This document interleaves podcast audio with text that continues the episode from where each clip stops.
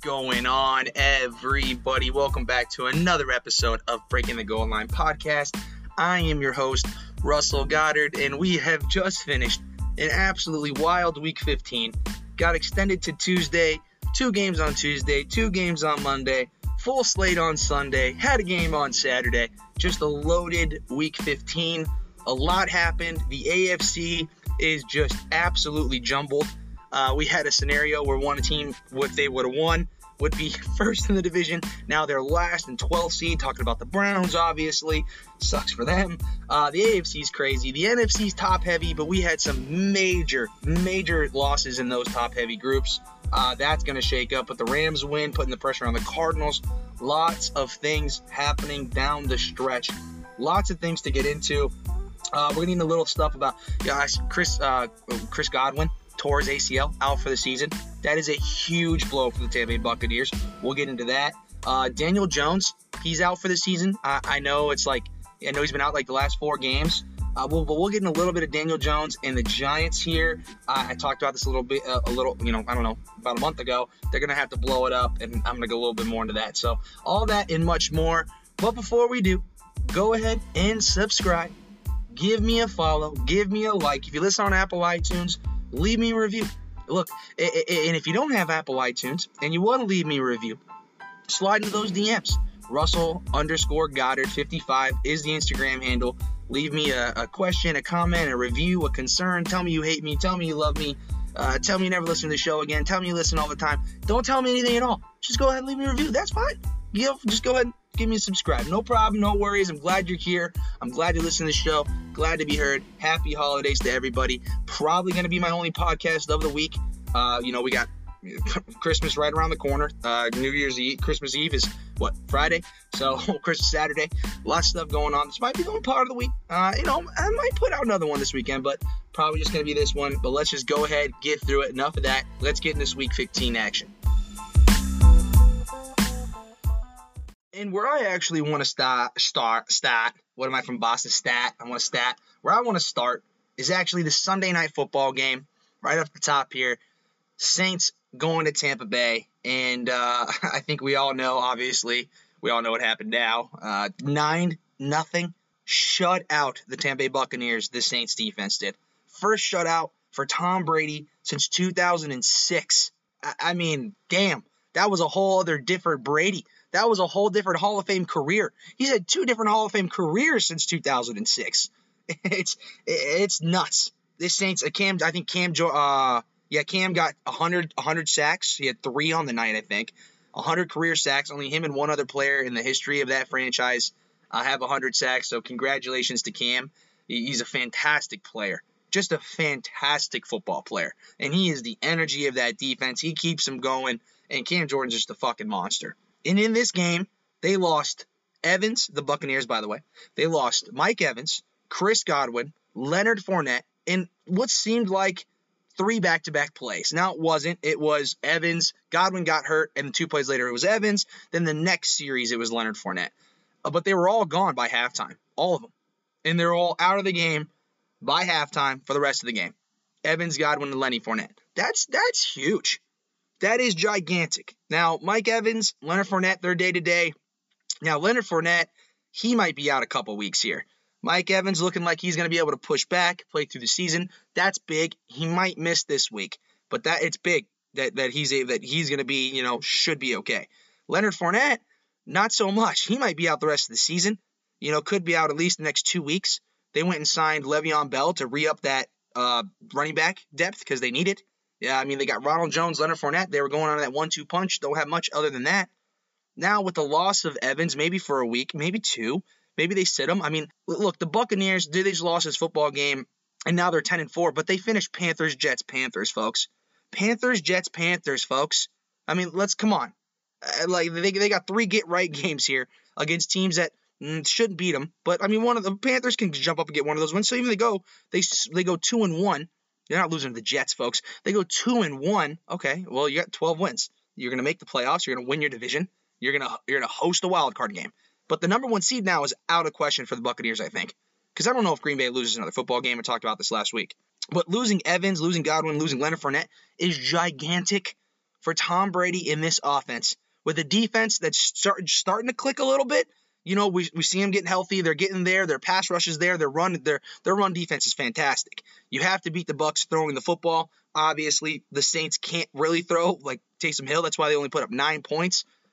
they nine to nothing. I mean, what a boring fucking snooze fest of football game. But this is a huge loss. Tom Brady needs to be surrounded with a cast right now. He's 44 years old, folks. Now he can still sling it. He still has the best mind in football. He, he can do. He can. He's still Tom Brady. He's still the goat. He's still great. But look, he's, it's not like he's he can't win a Super Bowl throwing to fucking Scotty Miller, Antonio Brown, and Gronkowski. It's just not going to happen. Antonio Brown's not going to be able to carry a team right now. Mike Evans is coming back, but Godwin's out for the year with a torn ACL. Out for the year. Now they might get Lenny back for the playoffs, and maybe he's playoff Lenny. Sure, that would definitely help and sure things up. But the loss of Chris Godwin, folks, I do not think you realize how big of a loss this is. How huge of a loss this is. I would compare this loss to the Robert Woods loss for the Rams, but just, just honestly, a little bit bigger. It's a little bit worse of a loss. Robert Woods was a huge loss for the Rams. Now, fortunately, they made a trade for Odell Beckham. He's their deep guy. He's caught three touchdowns in five games. I think defenses are starting to shift over to him. It opens things up for the run game and McVay and, and Stafford, and that's good.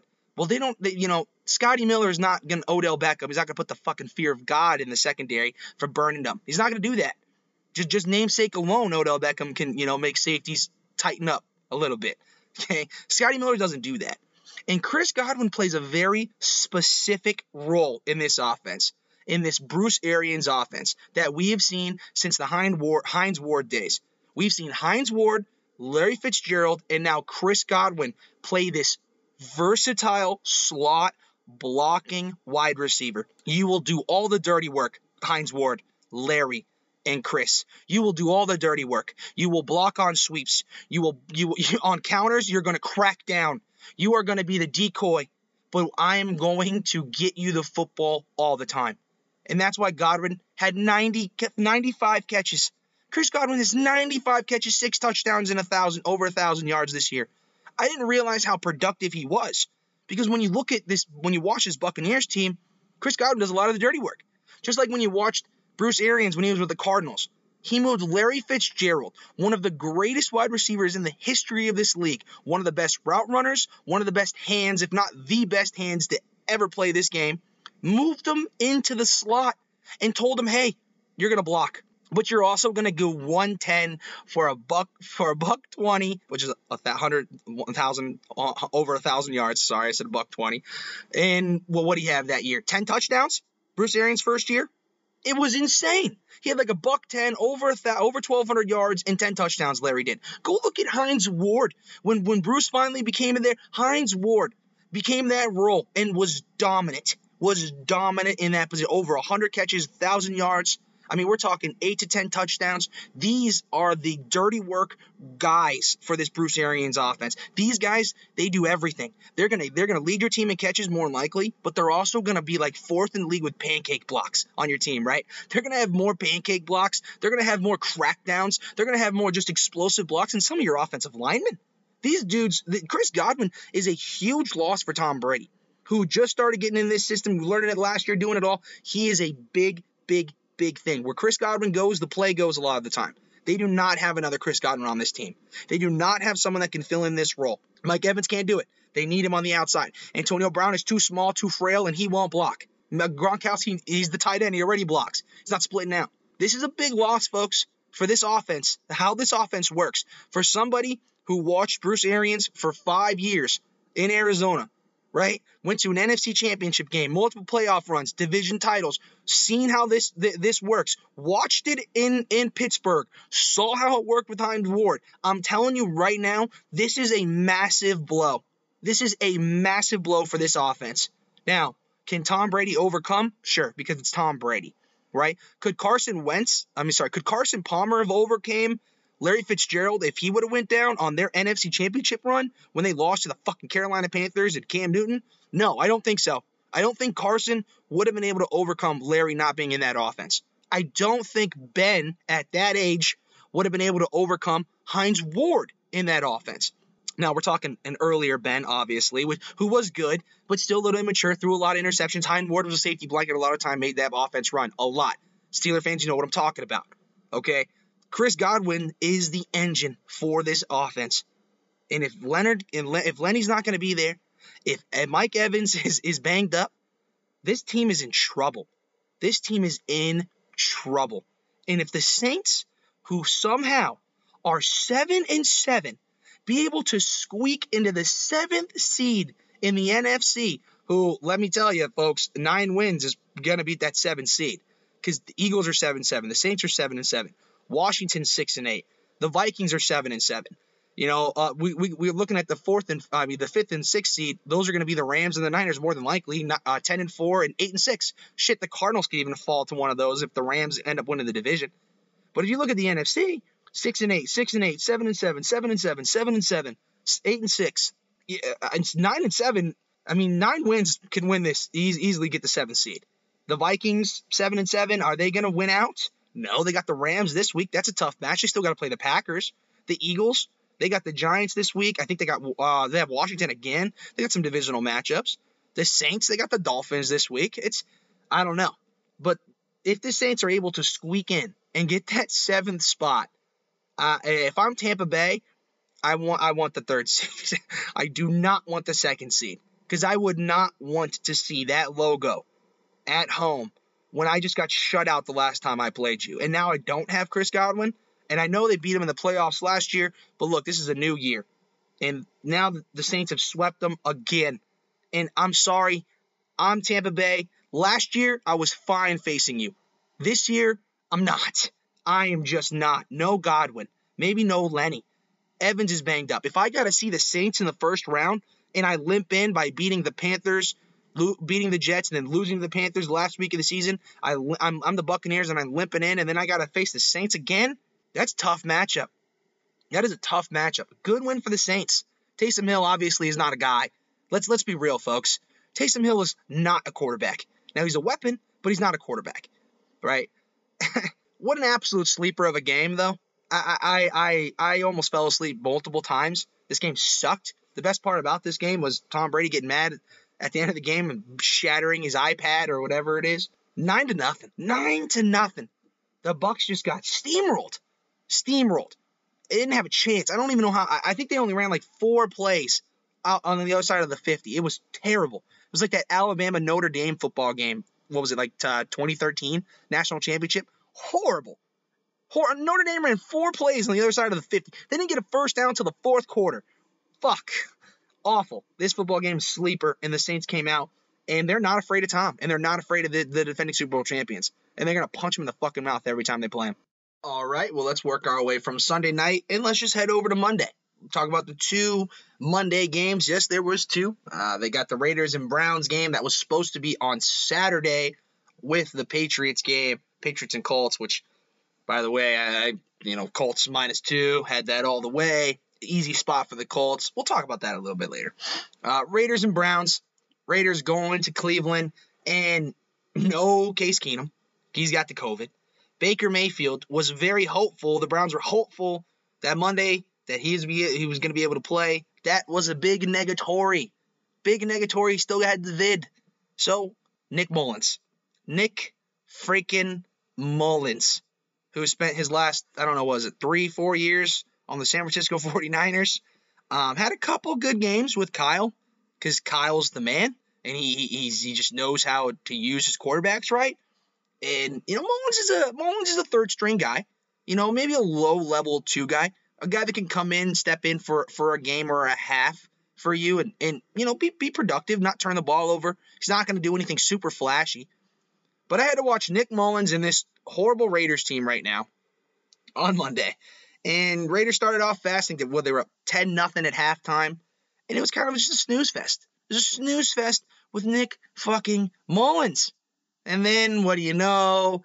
The Raiders, who just, you know, they're not that good. They, they just they lack a certain pizzazz, the, the, just the finishing drive, a, char- uh, a competitive character right now. And look, I don't blame them with all the shit that's gone on this year, I don't blame them. But they got to win here. They got a win after the Browns and Case Keenum. Sorry, I said Case Keenum. I meant Nick Mullens. I wish it was Case Keenum. After Nick Mullens, they kind of came a comeback. They took the lead 14 13 with like four minutes to go in this football game. We're talking a 10 nothing halftime, an absolute snooze fest. And then all of a sudden you look up, the Browns are up 14 13. And, and they had a chance because they picked Derek Carr off with like just under three minutes to go. This game should have been over. The Browns should have won this football game. They should have just milked the clock away, but but they hand off Chubb, hand off Chubb, needed Mullens to make a throw. He couldn't make it. So you punt it away, and what happens? You give the ball back to Derek Carr. He makes a couple big throws, sets up a 48 yarder. Game over. You lose, Browns. That's how the Browns lose. It's exactly how the Browns lose. You're down the whole game. Somehow you get a lead.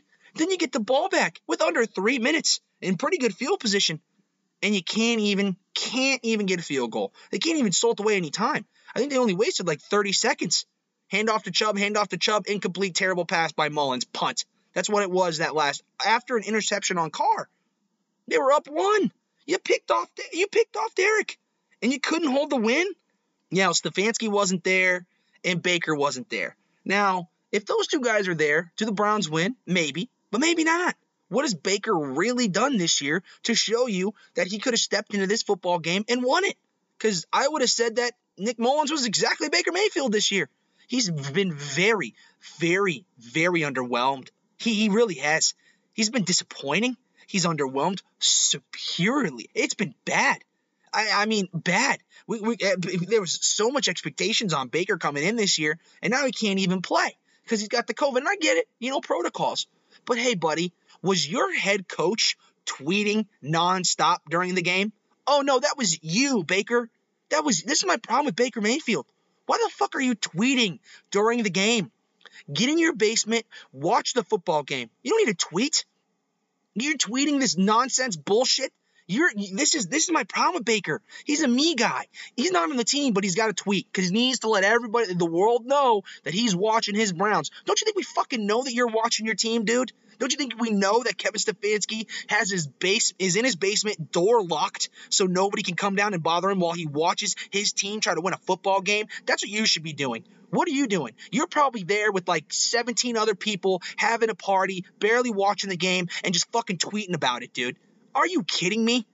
And they kept showing the tweets during the game like it was something special or something. Like, guys, did you see Baker's tweet about Nick Mullens? Oh my God, we gotta throw it on the screen. Are you fucking serious? This was ridiculous.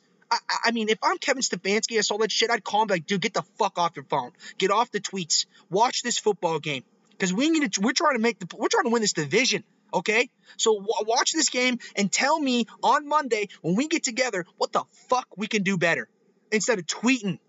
Unbelievable. Baker Mayfield is ridiculous, people. He is ridiculous. And your team is no good. And now the Browns, who had a chance in this football game because the Raiders let them, could have had a chance to be in first place in the division as of today, right now, December 22nd at 7:10 a.m. They could be first place in the division. Instead, they are last place in the division. Instead of being the fourth overall seed right now, they are the 12th overall seed and six and eight, uh, or whatever they are. It, it, not not in playoff contention anymore. They're just not. They have a two full. The Bengals have two full game lead on them now. Uh, well, they're seven and seven, right? So the Bengals have a game and a half lead on them. I guess they did beat the Bengals, so I guess it is only. Well, they have two less losses, so a game and a half. I just don't see how the, the Browns are not going to make it. The Dolphins are seven and seven. The Raiders, who beat them, are seven and seven. The Steelers seven and six after seven six and one. I mean, not seven and six. Let's seven six and one because they did have the tie with the Lions, which I guess I can't talk shit as a Cardinals fan. Just got their ass kicked by 18 against them. But seven six and one are the Steelers, and they're right there at the nine seed. And, and they, I, I don't think they play the Browns again. They're going to beat them. Ravens, they have a chance to not make the playoffs. This AFC North is insane. It is insane. The Bengals eight and six, the Ravens eight and six, the Steelers seven six and one, and the Browns are seven and seven. Eh, they're right there. They're this in the AFC West. and this is a little closer than the AFC West. Definitely a little like jumbled up together. I mean, you have two teams. It's three teams at seven wins. One team, well, two, two teams at seven wins. Two teams at eight wins. Fuck. The Browns though, they had a shot at this game. They couldn't get it done. And I don't want to hear if Stefanski was there, you would have won. Well, you beat the Steelers last year in the playoff game without Kevin Stefanski. You beat the Steelers in a playoff game without your head coach. You're telling me you can't beat the Raiders at home? oh, but Baker wasn't there. Okay, but you won a game without Baker this year with Case Keenum. And has Baker even been that good? I know Case Keenum wasn't playing, but fuck, it's not like Nick Mullens is that far off from either one of these dudes. Let's be real. Let's be real here, Browns fans. And when you look up, when you look up and you look at the Raiders, it's like holy shit, they're seven and seven, and they're not completely dead. They're not. They're in it. For a team that's had their struggles, the ups and down emotionally all year, that couldn't really get it done. Their defense hasn't been great. They've given up late touchdowns. They haven't been able to, to finish games. And you look up and they're seven and seven and can make a wild card in the AFC. That is nuts. I mean, I'm rooting for Derek Carr. I really am. I don't I don't see how this team is good enough though to to make a playoff push. They're just not. There's no way the Browns should have been in that game. That game should have finished 17 to nothing, 17 to 3, 17 to 10, but it didn't. It finished 16 to 13 and, and, or 16 to 14, and that's not how it should have been. The Raiders, they can't close football games. They're not a good enough team. I, I think the Dolphins might be better than they are. Think this, I would take the Steelers over them. I'd take the Ravens over them. I'd take the Bills over them. Fuck, I might even take the Broncos over them. I, I wouldn't take the Browns over them. I, I take I take some teams over them, and it's gonna be the Chargers, the Colts, you know, the Bengals. I take all those teams, those potential wild card teams, all of them, because they're not gonna win the division. Obviously, Kansas City's ten and four. I take all of them over the Raiders. I just don't think they're gonna be able to squeeze it in. And let's go to the other game. We talk about the other game Monday night. The actual Monday night game, Vikings and Chicago taking on the Bears. And kind of a similar story. What we thought was going to happen from the first game, but didn't. Vikings went up 10 nothing early. You know, Bears finally had some life on a good drive right before the half. Uh, they get three, and then they went and picked off Cousins to see if they can get some more points, and couldn't get it done and it was 10 to 3 at halftime, and that's pretty much how the game finished. 17 to 3, Vikings scored one more time. The game was done. It was over. 17 to 3. But this game didn't feel like 17 to 3. That final score did not feel like that. And it didn't even feel like it was 10 to 3 at halftime. It felt like this football game was tied for majority of the game. I mean, even even when they went up 17-3, it felt like it was tied. It felt like maybe they only had a one score lead. The Vikings are not a very good football team, folks. They are not. The Bears picked off Cousins. Cousins threw the worst interception I have ever seen in my life. I have eh, there was absolutely nobody there. And if it was a miscommunication with the wide receiver, it was the biggest miscommunication I've ever seen because he overthrew him by 25 yards right into the hand of the safety who caught it like a punt. It, it was it was the worst pick I've ever seen. And then the Bears couldn't score because the Bears are terrible. Because Matt Nagy can't get anything going. Because Justin Fields, while he has a lot of talent, doesn't the, the, the team is just not good. Their offensive line is terrible. You know, Allen Robinson, him just can't get on the same page. He wasn't even playing last night or the other. Uh, yeah, last night, whatever, whatever night it was. I don't know what day of the week it is now. Wednesday, so Monday night. You know, Darnell Mooney's coming like he's a good. Uh, Montgomery's a good player. Cole Kmet's a good player, right? But they're fucking forcing fade routes in the end zone to Jimmy Graham to Jimmy. It's not 2011. It's not 2013. Okay, where he's got Drew Brees and Jimmy Graham goes for like 17 touchdowns in each of those years or whatever it was when he was with Drew. It's not. It's 2021. He's like 40 years old. You're throwing fade routes, fade routes against Patrick Peterson to Jimmy Graham in the end zone instead of just handing the football off to Montgomery or letting Justin Fields make a play. You're trying to throw fucking fades to Patrick Peterson, one of the one of the best single cover corners in the last decade in the league. You're trying to throw fades to Jimmy Graham. Horrible. I thought the Bears were bad, but I thought the Vikings were worse. The Vikings were the worst team on the field, and they won the football game 17 to 3. The Vikings were the worst team on the field, and they and the other team only put up three points. Imagine that.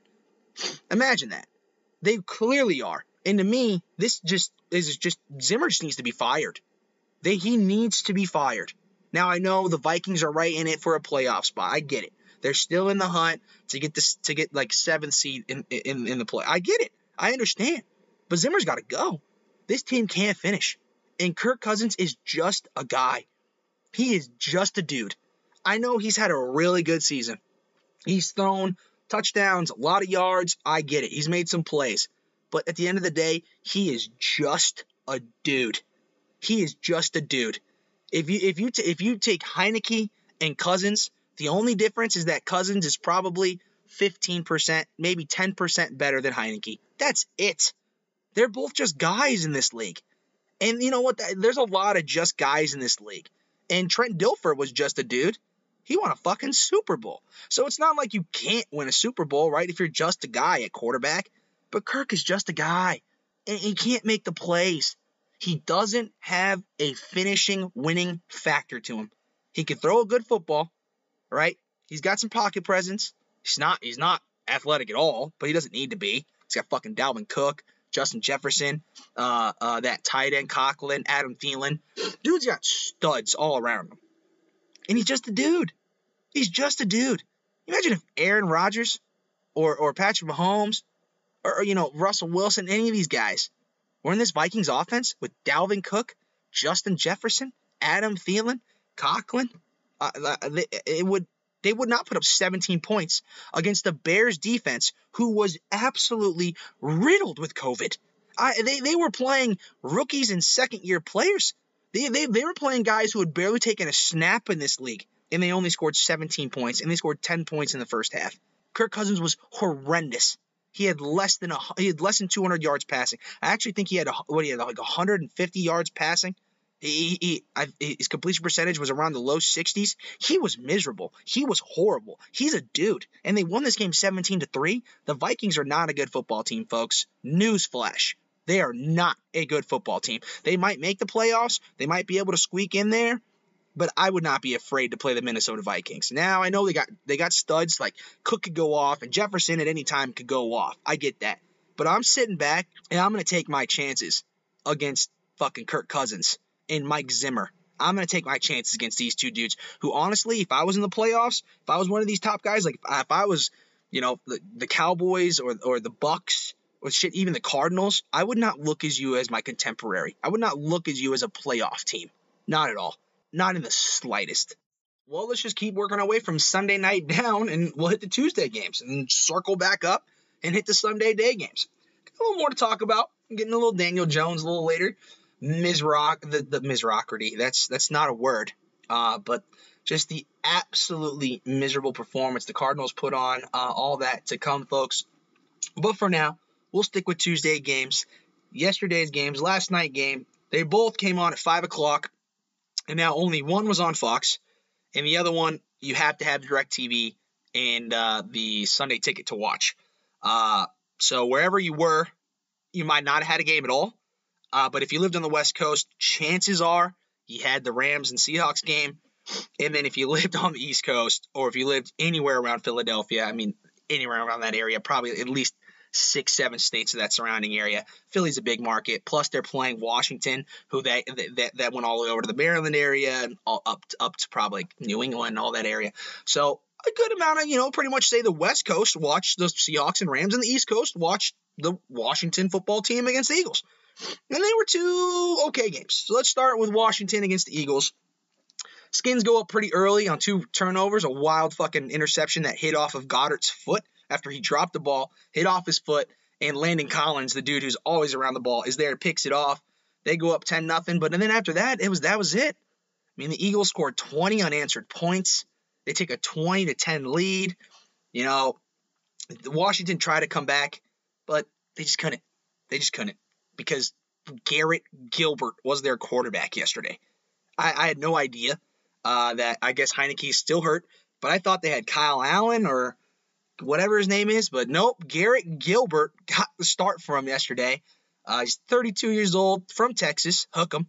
Uh, but come on, I, I, mean, I went from a game where Nick Mullens was playing to Garrett Gilbert's. This is what Week 15 give you, folks. This is what the COVID week 15. Sometime when you got injuries, obviously COVID wasn't Taylor Heinicke and he was hurt, and they just uh, thought Kyle Allen wasn't good enough, so they went Garrett Gilbert. Injuries late in the season. This is what you give you on a team that's trying to make the playoffs. Washington rolls out Garrett Gilbert, couldn't get it done against the Eagles, and they were up 10 nothing. They really were, and they made it a fourth quarter. The Eagles scored 20 unanswered. They came back, scored a touchdown, made it three points, but at the end of the day, Eagles they were a little too much. The Eagles front seven on defense, their front five on offense is just too much for a lot of teams. And Washington's not bad in their front five or front. They're not. They're they're one of those stout teams too. The Eagles are just better. The Eagles are better up there. They pushed them around. They were able to run the ball really, really well, and they got the job done. Hurts played a good game. Of course, for him to eclipse the 200 yard mark, which he actually eclipsed the 300 yard mark yesterday, he had to run again for over 100 yards. So, listen, folks, he cannot throw for two 250.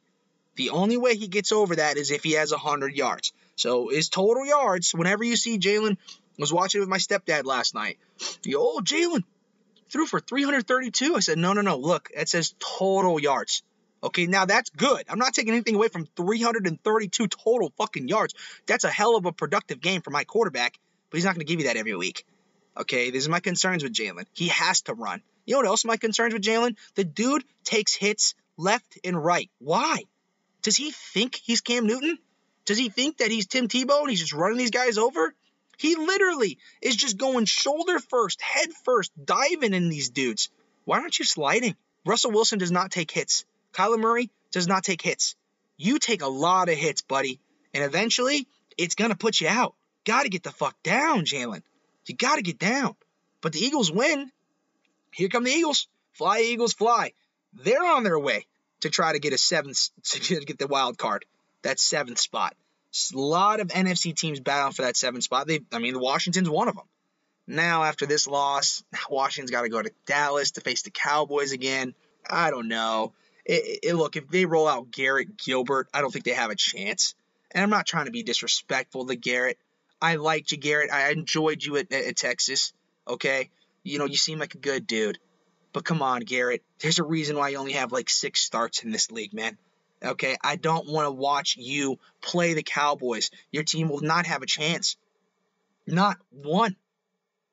Uh, Seahawks and Rams, the other game yesterday, is the West Coast game. You know, so uh, it was on my Fox game. But I have the Sunday ticket, folks, so I was able to watch both football games.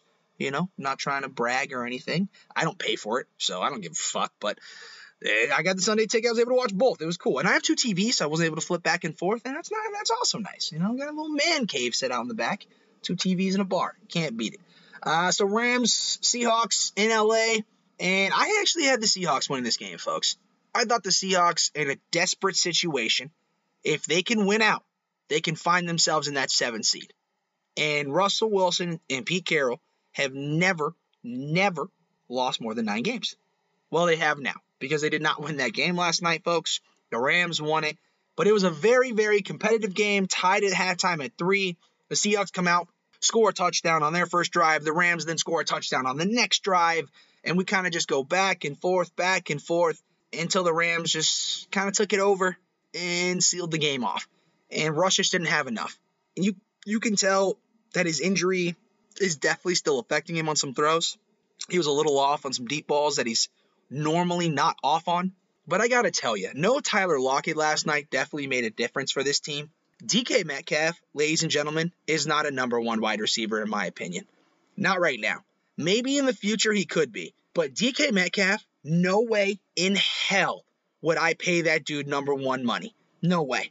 No way would I just let him be my number one guy we all do realize that Tyler Lockett is the better receiver, right? We all realize that Tyler Lockett should be paid more, that Tyler Lockett is more productive, that Tyler Lockett is the better wide receiver. I don't care that DK Metcalf is seven feet tall and runs a fucking four flat. I do not care. I don't care how big he is. I don't care how much he can bench press. I don't care about any of that. Because you want to know what? You can't take the bench press on the field, DK. You know what you can take on the field? Tyler Lockett's elite ability to play football. That's what you could take on the field. You know what you take on the field, DK? A different fucking hairstyle every week. Why do you have to have a different hair color every week? Uh, why? Every game?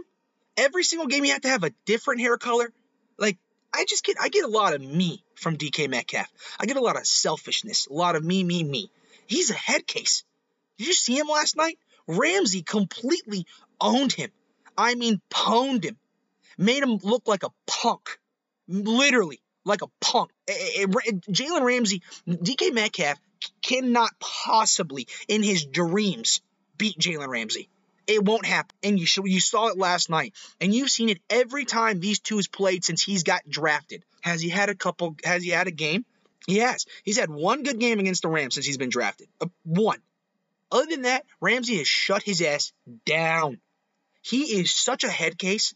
He is so, that, that third quarter where D, where Russell Wilson tried to throw that ball over and it looked like DK beat him, but Jalen Ramsey and even the commentator, oh, DK beat him. No, he didn't. Jalen set him up for it. Set him up for it, knocked the ball away, and DK just freaked out. Went to the sidelines, started throwing shit. I get so much Terrell Owens from DK Metcalf, but I don't. I, I can I can get I can take a lot of Terrell Owens, right? You can take that. That's my quarterback.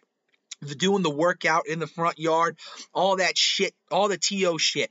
You you you can handle all that because the dude's a Hall of Famer because he's one of the greatest wide receivers to ever play the football game.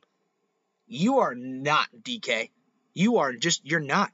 You don't have good hands. And that's okay because either did T.O. T.O. didn't have great hands. T.O. was just so physically better than everybody else. And so are you, right? You are supposed to be so physically better than everybody else.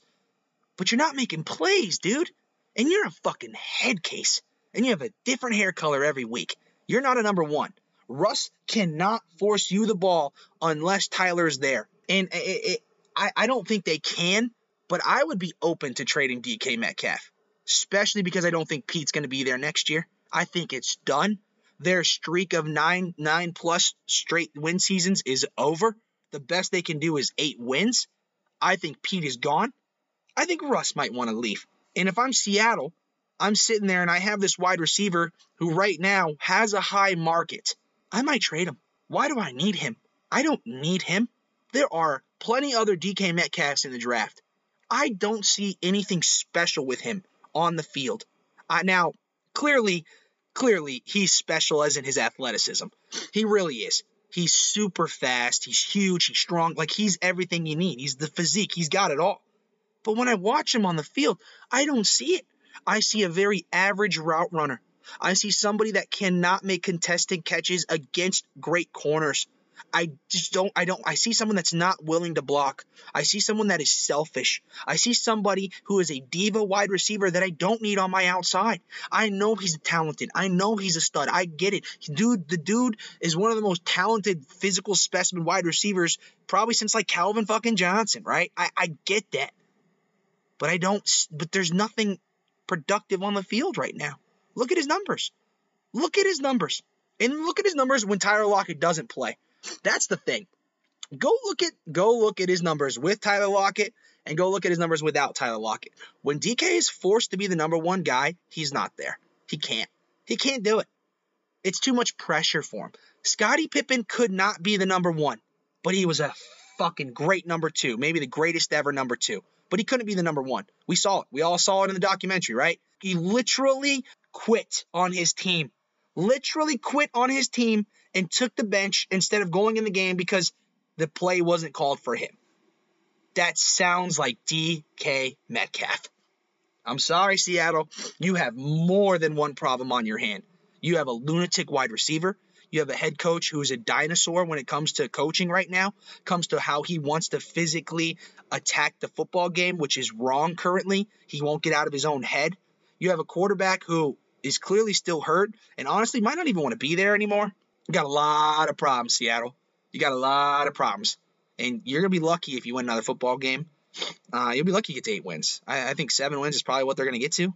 Uh, they'll, they'll probably win about two more games. Now that Cardinals game at the end of the year, that might be that might be a win for them, depending on where it is for the Cardinals. But right now, it's looking like the Cardinals are going to need that win. Uh, so that's going to be tough for them too. Getting to seven wins for Seattle that's going to get into seven and nine is going to be hard for Seattle Seahawks. Seven and nine. Think about that. You guys are used to 9, 10, 11, 12 win seasons, and you're about to go seven and nine. All right, let's jump back into Sunday. And I did say 7 and 9 for the Seattle Seahawks. I meant 7 and 10. I just sometimes I forget about this extra game. It makes it hard. It's the first year, you know. I'm trying to go through them. Like, wait a minute, yes, seven and nine. That doesn't that that's not that doesn't add up to 17. Seven and ten. So seven and ten would just be a horrific record. You go seven and ten. That sounds so much worse than seven and nine. You go seven and ten, you're you get fired as a coach. If you go seven and nine, you might not get fired. You, you might go, okay, we're right there on the cusp. But if you go seven and ten, that's double digit losses. That's double digit losses because because you go seven and ten with the added playoff spot, right? The seven seed and the added game. You go seven and ten. You don't make the playoffs. It's like fuck. We suck. That's that's honestly you suck. Like your coaches are gonna get fired at seven and ten. They really really are, and it's probably the first one is probably gonna be Pete Carroll. So let's see. Uh, let's see. Okay, let's jump back into Sunday. Uh, let's run through some of these early games. Got some more highlights. Got some more things to touch on here. Uh, so let's jump right out of the gate here with Titans in Pittsburgh. And what a football game we had here, folks. Because this Pittsburgh offense just couldn't do anything. And it seems like every single week I write the same thing in my notes. This Steelers offense can't move the football. This Steelers offense slow. The Steelers offense sucks. Ben can't throw. Najee has no room. I write the same thing every single week. Every week, week in and week out about the Steelers, especially the first half. It's the same thing. Same thing. And they took a little bit to get going. They really couldn't do shit. The Titans were up 13 to 3 after 10 after after the Steelers finally go down there and get a field goal. And you're thinking this whole game, and a lot of Steeler fans are like, okay, look, it's 13 to 3, we're still in it, but man, this is this is not looking good. We're against Tennessee. Our offense cannot move the ball. We have to make a play on defense. We need TJ. We need Minkah. That's what I was thinking. I had money on the Steelers in this football game. I didn't think there was no chance in hell that this offense was going to score a touchdown. I, I, I just I thought it had to be a turnover in great field position, a pick six, a fumble recovery, a kick return. I thought it had to be something like that. I didn't think his offense was going to get going. And well, lo and behold, what do the Steelers do? They cause a turnover right after they score a touchdown. They get the ball back, down three, late in the third quarter. The Steelers took the lead by three. You had a team that didn't do shit the entire first half. And all of a sudden, this defense comes out. TJ, Minkah, Joe Haden company, they make turnover after turnover after turnover after turnover. Four of them. Four of them. Four turnovers to get this team back. Was it was it three turnovers in the fourth quarter? I think it was four total turnovers in the second half. And all of a sudden you look up and the Steelers are up 16 to 13.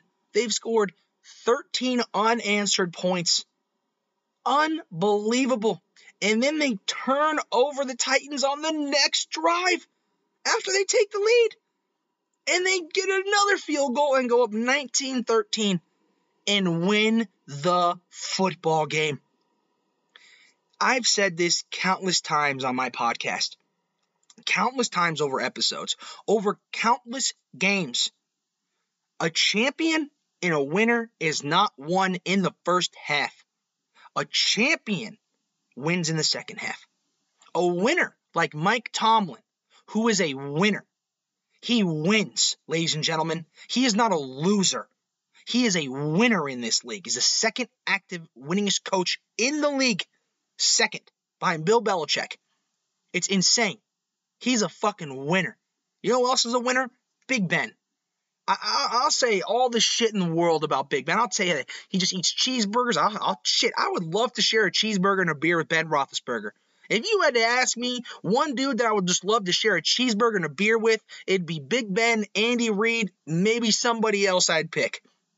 But when it comes to playing football right now, I give Big Ben more shit than probably anybody else that's not named Baker Mayfield or Aaron Rodgers. I really, really do. But the one thing I have never criticized about Ben is his fact that he's a fucking winner. And he is a Hall of Famer. And I love Mike Tomlin. I think we all know how I feel about Mike Tomlin. I got I got a little I got a little man crush on Mike Tomlin. I have been since he stepped foot as the head coach of that organization. Thought I've just I thought he's just done a fantastic job. And for them to be down 13-3 at the half against the Tennessee Titans team that I know doesn't have Derrick Henry, I know doesn't have AJ Brown, I know Julio was banged up. We're still we're still looking at a really good coach football team a defense that's playing really, really well this year. D'Onta Foreman, that running back that they got to replace Henry, he's no slouch. Tannehill's still a good quarterback. They're up 13 to 3. 13 to 3, and they didn't score another fucking point because this Steelers defense is elite. And TJ Watt is elite. And Minkah Fitzpatrick is elite. And Joe Haden's game winning fucking uh, what is it? He stopped the first down. The, the game winning tackle he made was fantastic he's he's not elite, but Joe Haden used to be elite. He's really good. And on this defense, he is elite moments. This Steelers team, if they can squeak in the playoffs, and now they're seven, six, and one. And I say squeak in the playoffs when their division is still up for grabs. I don't see how they could though, because the Ravens and the Bengals have a win on them, and they're up a game on them. I, I don't see how they can win the division, but they can make the playoffs. They can make it. Seven, six, and one they they can I'm not going to say easily. They got the Chiefs this week. That's a tough matchup.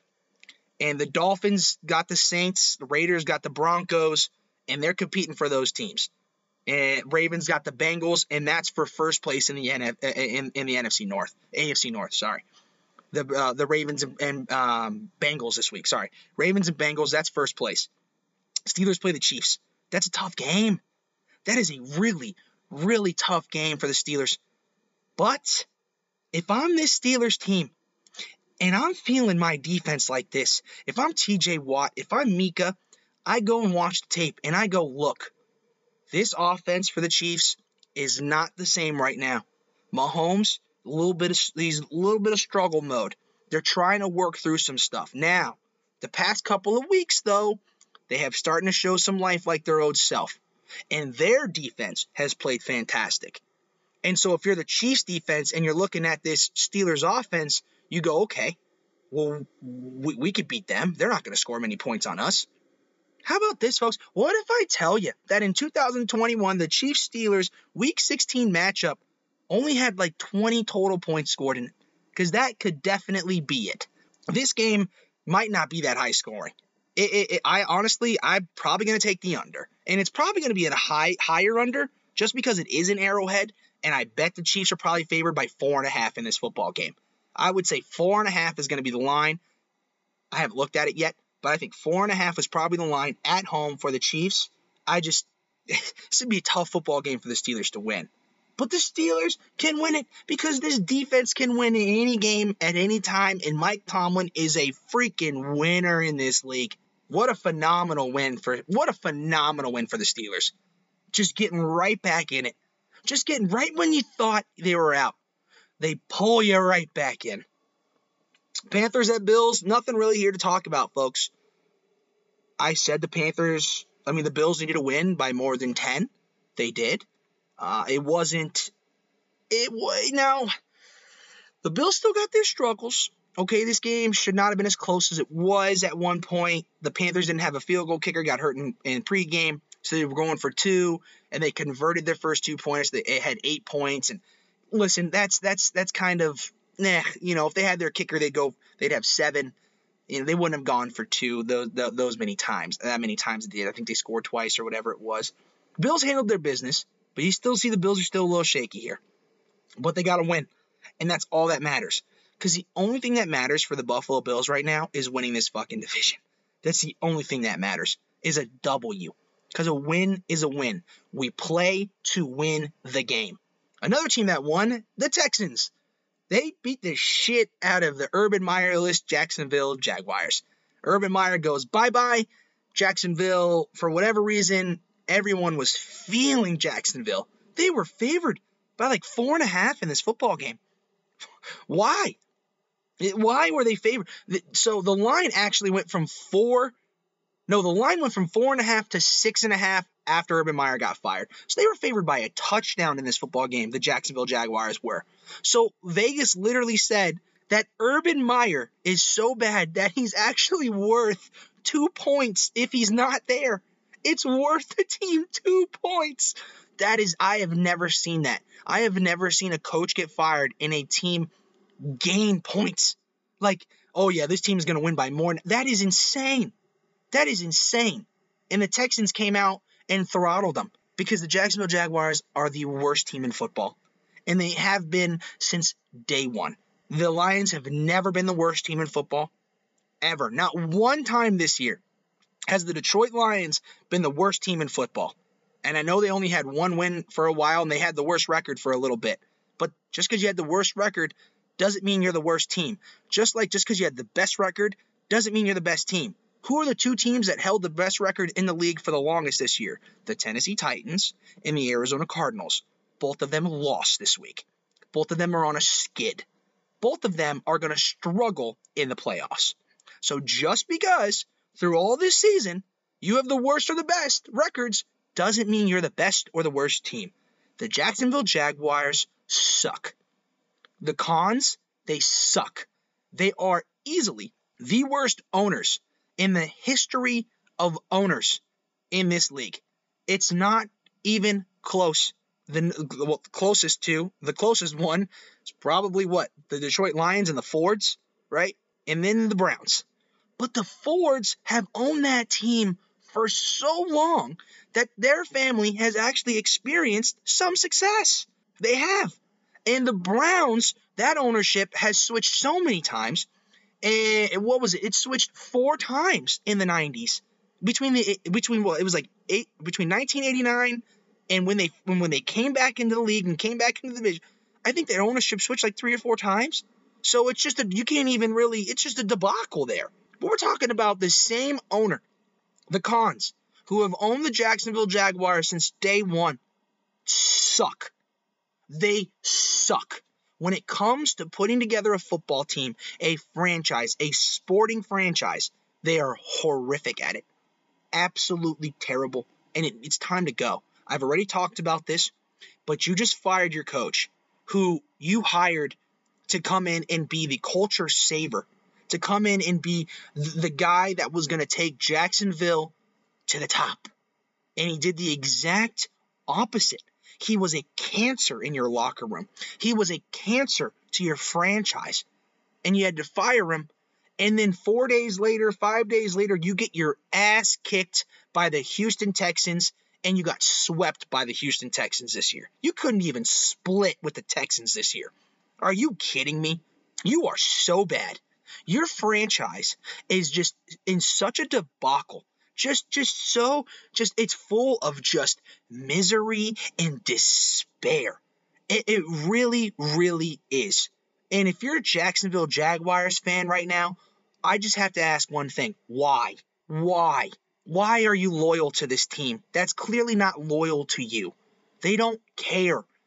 I, I, I don't care. You cannot honestly tell me that Sean Khan actually cares about this football team because what he's done since 1998 when they right when they came in has been nothing.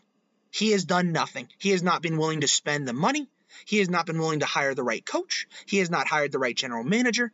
He has done nothing. He wasn't even there for like eight years. He vanished in the mid 2000s, and we didn't really hear it. He just let his, I think it was like his, uh, eh, like his manager or something, run the team. He didn't give a fuck. He was on like an eight year vacation in Europe building soccer teams over there. That's what he was doing. And he has three soccer teams over there. Guess what, folks? All of them suck. They're all terrible. Everything this guy puts his hand on that is sports related just goes up in flames. And it's time for a change at Jacksonville. Uh, Cowboys at Giants. This was not a game. Cowboys handled their business in the Meadowlands against the Giants, who rolled out Mike Glennon. I mean, can, can we just roll through the quarterbacks? Mike Glennon, Nick Mullens. Uh, uh, who else? Who was the starter for the, uh, what was it? Uh, oh, yeah, yeah, uh, Garrett Gilbert. I mean, some of the quarterbacks that, that played this week, this, this again goes to show you, you do need good quarterback play. To, for one, for a game to be exciting, and for two, for to win a football game. Everyone's, it's all. Everyone always tells me, yeah, so it's not always about the quarterback. Football's a team sport. Yeah, I know that. I'm an offensive lineman. I love defensive line. I love defense. I love hitting people. I love, I love interceptions. I love kick returns. Okay, that's the shit that I love. But you know what? The most important position is quarterback. You cannot win a football game, successfully have a, a season, have a successful season, win playoff games, multiple playoffs, not a playoff game, Baker Mayfield, playoffs games. You can't win those without a good quarterback. You can't win Super Bowl without a good quarterback. You can tell me Trent Dilfer all you want, but, you but go, go talk to that dude right now. Trent Dilfer is one of the most smartest quarterbacks to ever play the game. that's why he does what he does now. He's a coach. He's a coach. He coached high school. He just won a national championship, uh, state championship in his high school. The dude is awesome. Now, was he just a guy like with with average capabilities? Yes. But did he have an elite brain? Yes. The Giants suck. Daniel Jones now is out for the season with a neck, neck injury. Daniel Jones has to have his fifth year option picked up in this offseason, folks. Let me just break a little news to you. It's not going to happen. It is not going to happen. The Giants are not going to pick up his fifth year option. If you pick up Daniel Jones' fifth year option, you're pretty much guaranteeing Daniel Jones $27 million in his fifth year. Has Daniel Jones done anything in this league to earn him $27 million? Daniel Jones, since he's been in the league, has more turnovers than any other quarterback. Daniel Jones, since he's been in the league, is fifth in the league in fumbles lost. All fumbles lost. And he was first in the league coming into this year. he's a turnover machine. The dude turns the ball over left and right, and he doesn't throw enough touchdowns. And he's not a good enough player. The Giants got to blow that shit up too, just like the Jags do. Okay, let's get into the absolute ass kicking of the day. Just the absolute ass kicking of the day was the Arizona Cardinals traveling to Detroit. And yeah, that's right, folks. We got the 10 and 3 Cardinals going into the pathetic Lions. You know this is going to be an ass kicking. And that's right, it was. Cliff Kingsbury, bend you over, buddy, because Dan Campbell just fucked you up. It wasn't even close. If it, it literally looked like a bar fight. If you would have put Dan Campbell, just just drunk Dan Campbell, put him in a bar with drunk Cliff Kingsbury and just have these two go at it, Cliff Kingsbury, you wouldn't even see his beautiful face anymore. It'd be punched the fuck in. It would be indented. He might kill the dude. And that's what happened on the field. Dan Campbell strangled and beat the shit out of Cliff Kingsbury. This team came out and beat the fuck. It was it was pathetic. An absolutely pathetic performance from what's supposed to be one of the best teams in the NFL, right? Top five in offense, top five in defense. Where the hell was it? Jared Goff looked like Tom Brady. He really did. Jared Goff made a throw that looked like Aaron Rodgers in that football game. The one where he stepped up in the pocket and he did like the little, little you know, when Aaron Rodgers kind of steps up, you know he's going to throw like a, a, deep ball strike, not going to float it, just, and he does that kind of like little forward, kind of like jump. Jared Goff did that. Hit the dude in fucking stride for six. What the hell was going on in Detroit? Dan Campbell's what's going on in Detroit, folks. That's what's going on in Detroit. Cliff Kingsbury is soft. This team, this team is soft. They, they, and I was waiting for it to happen. I was just sitting and waiting as a Cardinals fan. All right, when's it going to happen?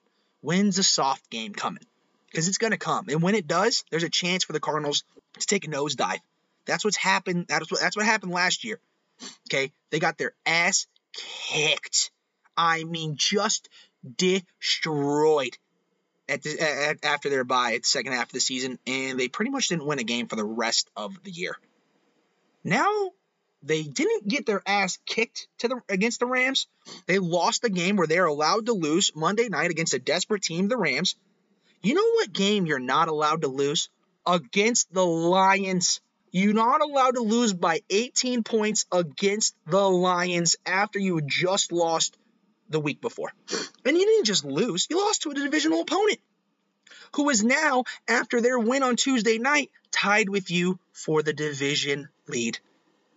And you are just going to let it happen. My thing, uh, like, and I've given Cliff his flowers this year. I really have. I've apologized because I was, I, I, I've been hard on Cliff. Been very, very hard on Cliff. I've apologized that he's done a great job. He did a horrific job on Sunday and absolutely horrible. He got outcoached, outplayed, outworked, out aggressive, out hustled, everything. everything. His play calling was horrific. The the, the defensive play calling, it was I was flabbergasted by what the hell they were calling on defense. It, it was insane. It was I think they I think they pressured Jared Goff in the first half two times. Two times. It, it, this team needs J.J. Watt back in a hurry. If J.J. Watt can get back for the playoffs, they need it because this run defense is starting to decline rapidly for the Cards. Rap, the, the, the Lions were just gashing them, just gashing them. Every fucking run play. Five yards, eight yards, 10 yards, three yards, five yards, seven yards, 20 yards. They were just gashing them. J- Jared Goff, starting the third quarter, was 19 to 24 for 200 yards and three touchdowns. To start the fourth quarter is just an, it, it was embarrassing. And the Cardinals should be embarrassed. And now the Cardinals have to face the Indianapolis Colts on Christmas Day. And then they got to go to Dallas. And then they have to finish off with the Seattle Seahawks. Uh, it's going to be a hard, hard, hard road for the division title for the Cardinals. It's going to even be a harder road for the playoffs. The Cardinals can slip up and be the fucking sixth seed.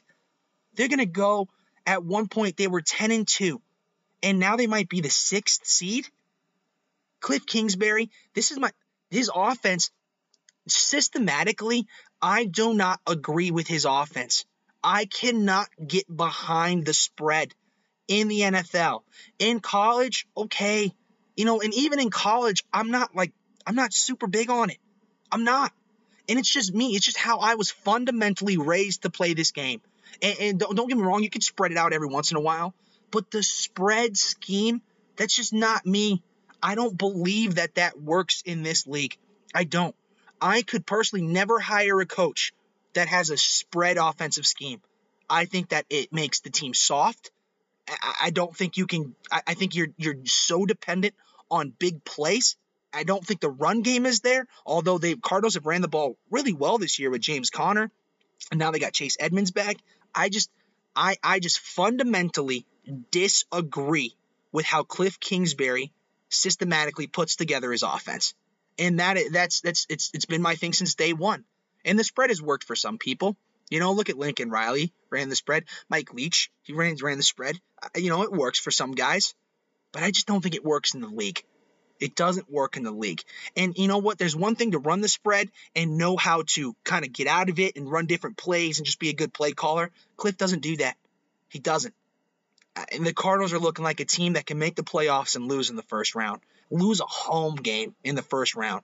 That would just be that would I and I, there's no way I can extend Cliff. Ne- last year's last next year's the last year for Cliff's contract. Usually coaches get signed the offseason going into their last year. There's no way that I could give. There's no way I can re-sign Cliff Kingsbury right now. If they, you know, if they somehow win a, a couple playoff games, sure, I'll re-sign him.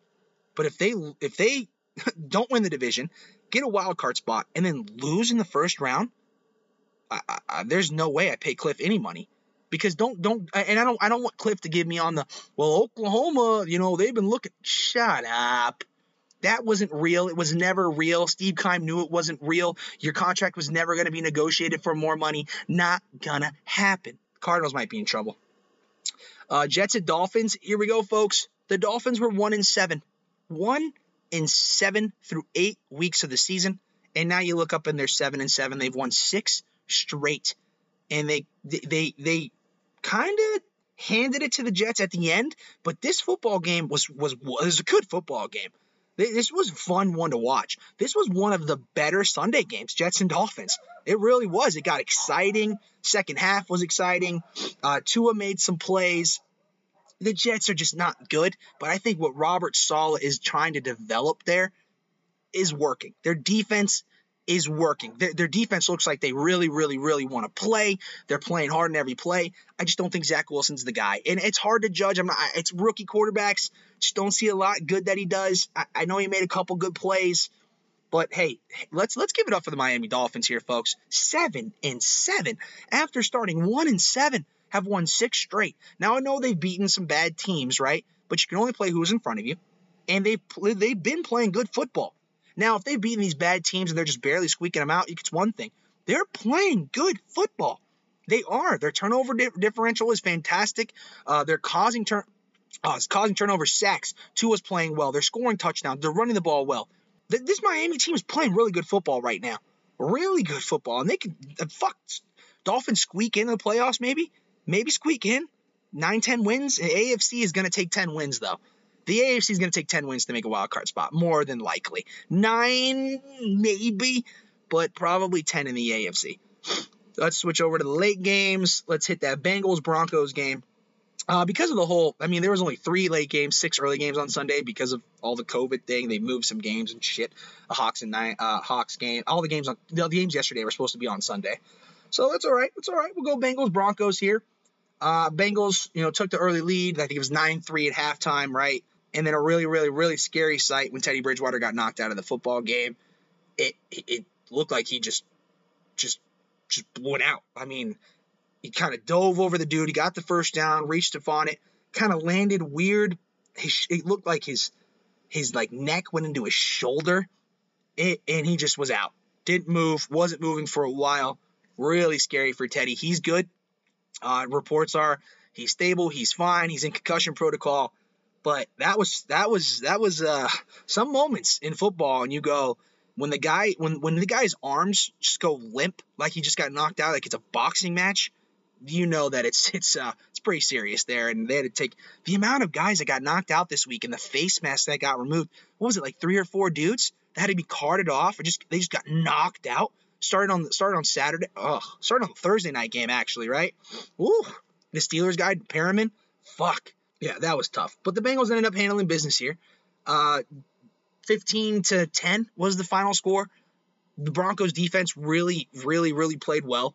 Drew Lock had to come in the football game. Drew Lock came in the football game that same drive and scored a touchdown. That same drive, he came in through a touchdown, and uh, they took the lead, right? 10 to 10 to 9. And then Joe Burrow comes down, throws a beautiful touchdown pass to Tyler Boyd, 15 to 10, and the Bengals defense was able to hold on. They were able to hold on, keep Drew Lock from not scoring, and they win. And now they're first place in the AFC North. And here come the Bengals. From from worst to first, looking likely. Falcons Niners, historically, since Kyle Shanahan has been the head coach of the San Francisco 49ers, from coming over as the offensive coordinator from the Atlanta Falcons the year after they lost the Super Bowl to Tom Brady after the amazing comeback, the biggest comeback ever in Super Bowl history, one of the probably the best comeback, biggest comebacks in sports history, at least one of them. It's got to be. I mean, I know Miracle is probably up there, you know. Falcons, Niners, and the Niners took care of business this time. You know, we had the pick at the stick. What was it like five, six years ago? Uh, the, the the year that the Niners were the Super Bowl, the Falcons ended up beating them then too. So the Falcons normally have their number here, but the Niners kicked the shit out of them. They kicked the shit out of them. They they fumbled the opening kickoff. The Niners did. Atlanta could not get any points out of it. They went for it on fourth down instead of kicking three. And, and and big win here for the Niners. Big win here for the Niners. Shoved the ball down their throat. Nick Bosa is an absolute animal. They ran the ball well. Jimmy played well. Deebo's a stud. Brandon Aiyuk's a stud. I don't want to play this Niners team right now. I don't know anybody that does. And the 49ers, what are they, nine and, no, so eight and six. They have the sixth seed right now. They have the win over the Vikings, who are the seventh seed at seven and seven. They have a win over the Eagles, who are also seven and seven. They didn't play the Saints, but the Saints are seven and seven, right? How do the Vikings not at least get the sixth seed? How do they not at least get the sixth seed? It looks like they probably now they would have to lose out. They got the Titans coming up. That's going to be a tough matchup. They, they, they, I think they'd have to probably go one and two to not get the sixth seed. And right now, how it's looking, if they get the sixth seed, they play the Tampa Bay Buccaneers. They play Niners, Bucks, in Tampa. I think that kind of favors the Niners a little bit. It might. That's a tough physical matchup. Now, I'm going to take Tampa Bay in that matchup because I'm going to take the, the better quarterback.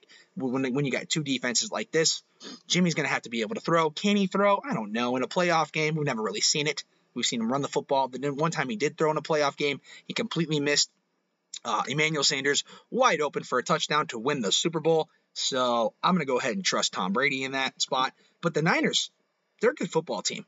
And Kyle Shanahan is now, after all this shit this year, after all the shit this year, terrible start, losing, people talking about, you know, not him necessarily, but people being fired, you know, to let people go. You look up, and here they are, eight and six, the sixth seed, still fighting hard. This Niners team is good. They're scary. They're they're they're getting they're, they're trying to stay healthy. Nick Bosa's dominant force. They're a tough team to play. Kyle Shanahan's a real coach. Uh, Packers and, and Ravens last game on Sunday, uh, and it was a doozy. Tyler Huntley got the start because Lamar is a no go with the ankle. And personally, I didn't know if the Ravens had much of a chance. I didn't think they really did. I, I didn't. And Ravens kind of go up 7 nothing early. They 7 nothing. They looked good. Their defense was holding. Tyler looked good. But then the Packers were 21 unanswered points. 21 to 7 at one point. And then here we go. Tyler Huntley, the undrafted free agent out of the University of Utah, Pac 12 guy. I've seen him play a couple times, and, and I remember him at, at, Utah. I never thought Huntley was anything special. I thought he was good. You know, I thought he was running around, he could make some plays. But the fact of the matter that this kid has come in and played really, really well and not just this start, multiple starts throughout his career, the three years he's been in the league, four years been in the league, he's played really, really well. And somehow, some way, the Ravens find a way to get back in this football game.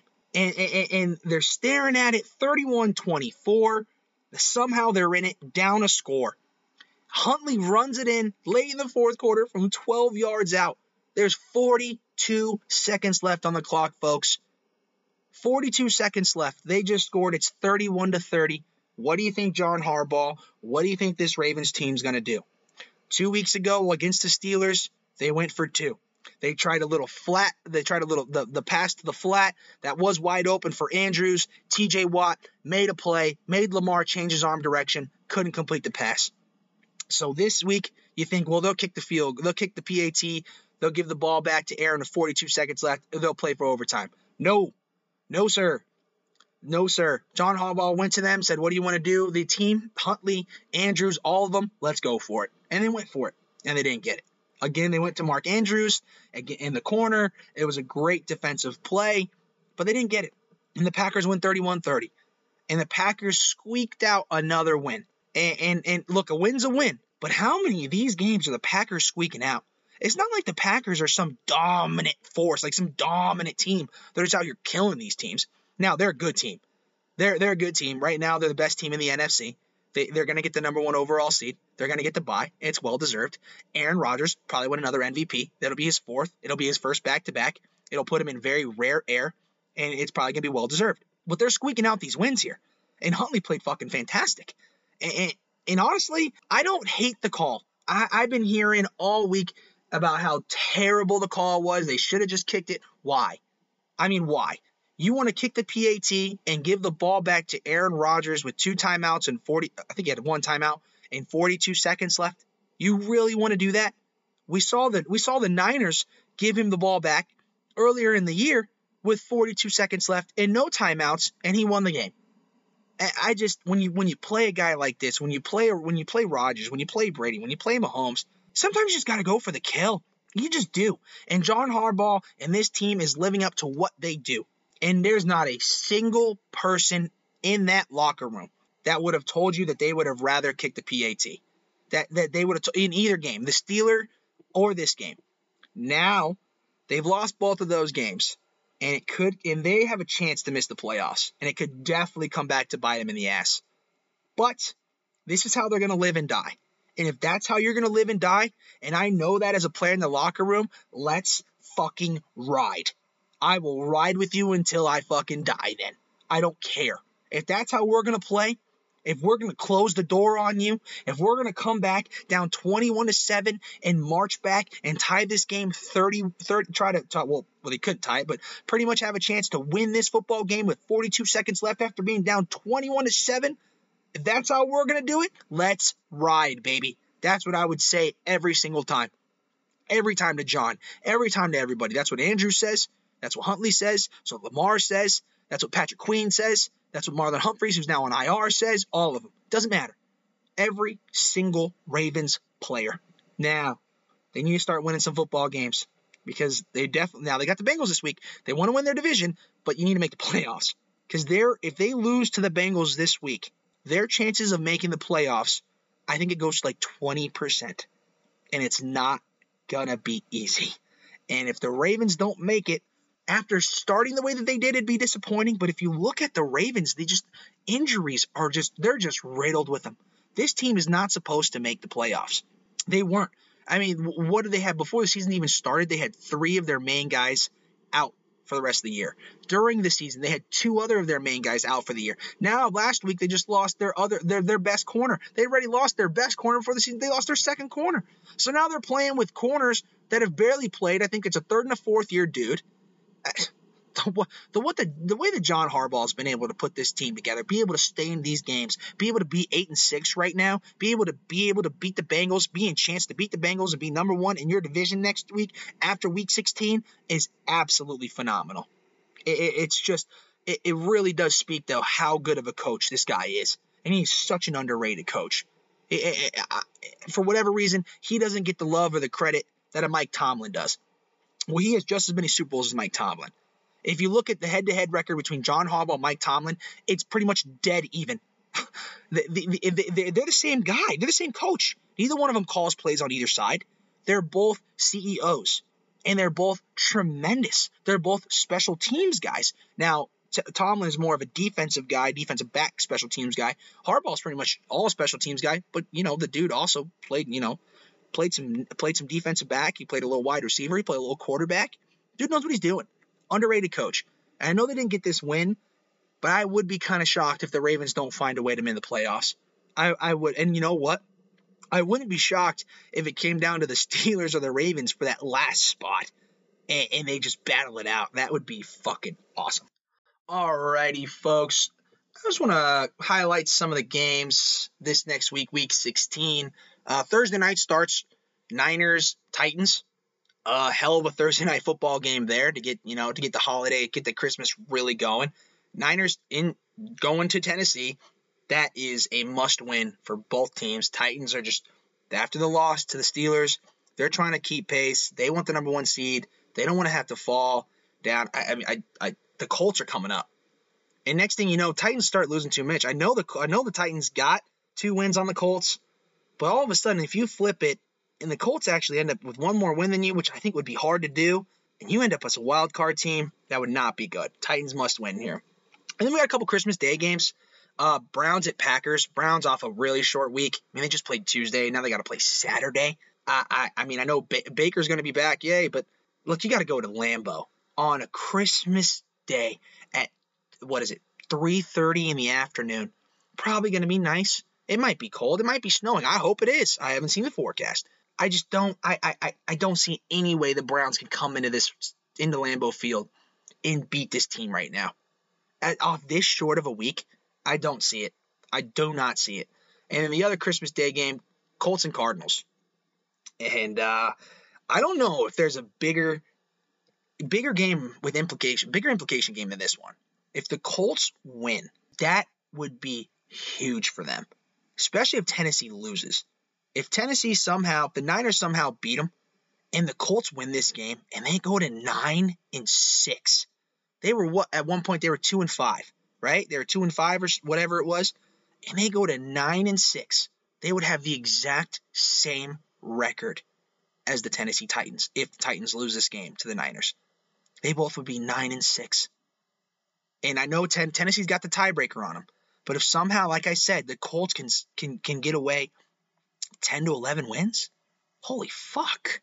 Can you imagine if the Colts actually win this division? Insane. Must win for the Cardinals here. They got to get right. Uh, it is a hard game. To me, this Colts Cardinals game, just just looking at it, it has it has a blowout written on it. It has blowout written all over it for the Colts. Jonathan Taylor against this run defense right now was horrendous. Carson Wentz, Michael Pittman Jr. I don't know. I, I, I look the Cardinals, they, they got to come back and punch you in the mouth here. If they do not, if they do not come out fiery, hot, ready to play, then their season's over. It doesn't matter if they win the division, if they don't win the division, they're not going to win a playoff game. If they come out flat, if they come out We just lost the Lions. Now we got to play the Colts. Let's get steamrolled. It's over. Cliff, honestly, Cliff's Cliff's career as the Cardinals head coach probably be over too. Uh, uh, let's run through some Sunday games. A couple of them that kind of stand out here. Obviously, Giants Eagles, big implication here for the Eagles now. Eagles trying to win every game. This game's at home. I'm pretty sure every single game now for the Eagles is at home, finishing out the season. Uh, wait, no, one more I don't I think is on the road. Pretty great though. I mean, fuck. The Eagles have a chance to try to lock up a seventh seed. Uh, this is an early early game window in Philadelphia. I don't see how the Giants win this football game.